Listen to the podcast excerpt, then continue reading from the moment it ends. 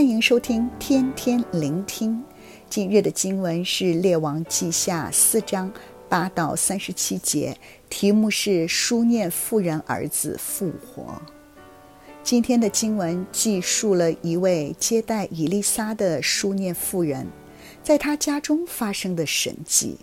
以利沙与书念妇人的故事与不久前曾研读过以利亚和撒勒法寡妇的故事，我们可以参考王上17章17节到24节，有不少相似的地方。今天我们看看这位书念妇人的生命如何成为盛载神迹的器皿，叫他儿子从死里复活。第一点，他是一位敬畏神和敬重神仆人的人。一日，以利沙走到书念，他就强留他吃饭，相信是他很热情的款待。从此以后，以利沙每从那里经过就进去吃饭。妇人对丈夫说：我看出那常从我们这里经过的是圣洁的神人，我们可以为他在墙上盖一间小楼，在其中安放桌塔、椅子、桌子、灯台，他来到我们这里就可以住在其间。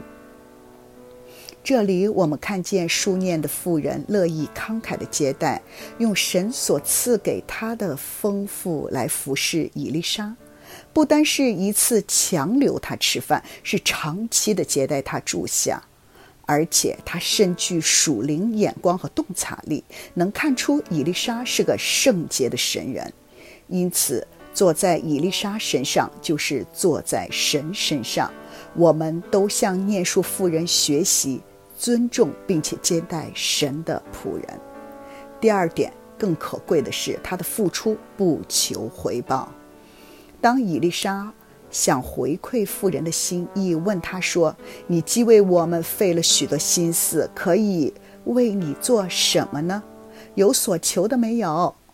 她不求回报的回复说：我在我本乡安居无事。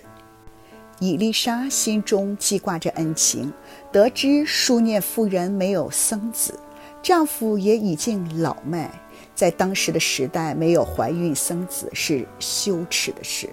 书念妇人虽然没有儿子，但她心里面却有平安，以满足于神赐给她的一切。即便如此，以利沙预言这位书念妇人：明年到这时候，你必抱一个儿子。妇人果然怀孕，生了一个儿子，正如以利沙所说的。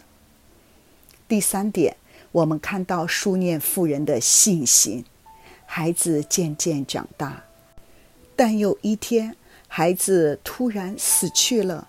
这突如其来的打击，书念妇人没有怨天尤人，她可能听过撒勒法寡妇儿子复活的神迹，相信耶和华神能够叫人死里复活的。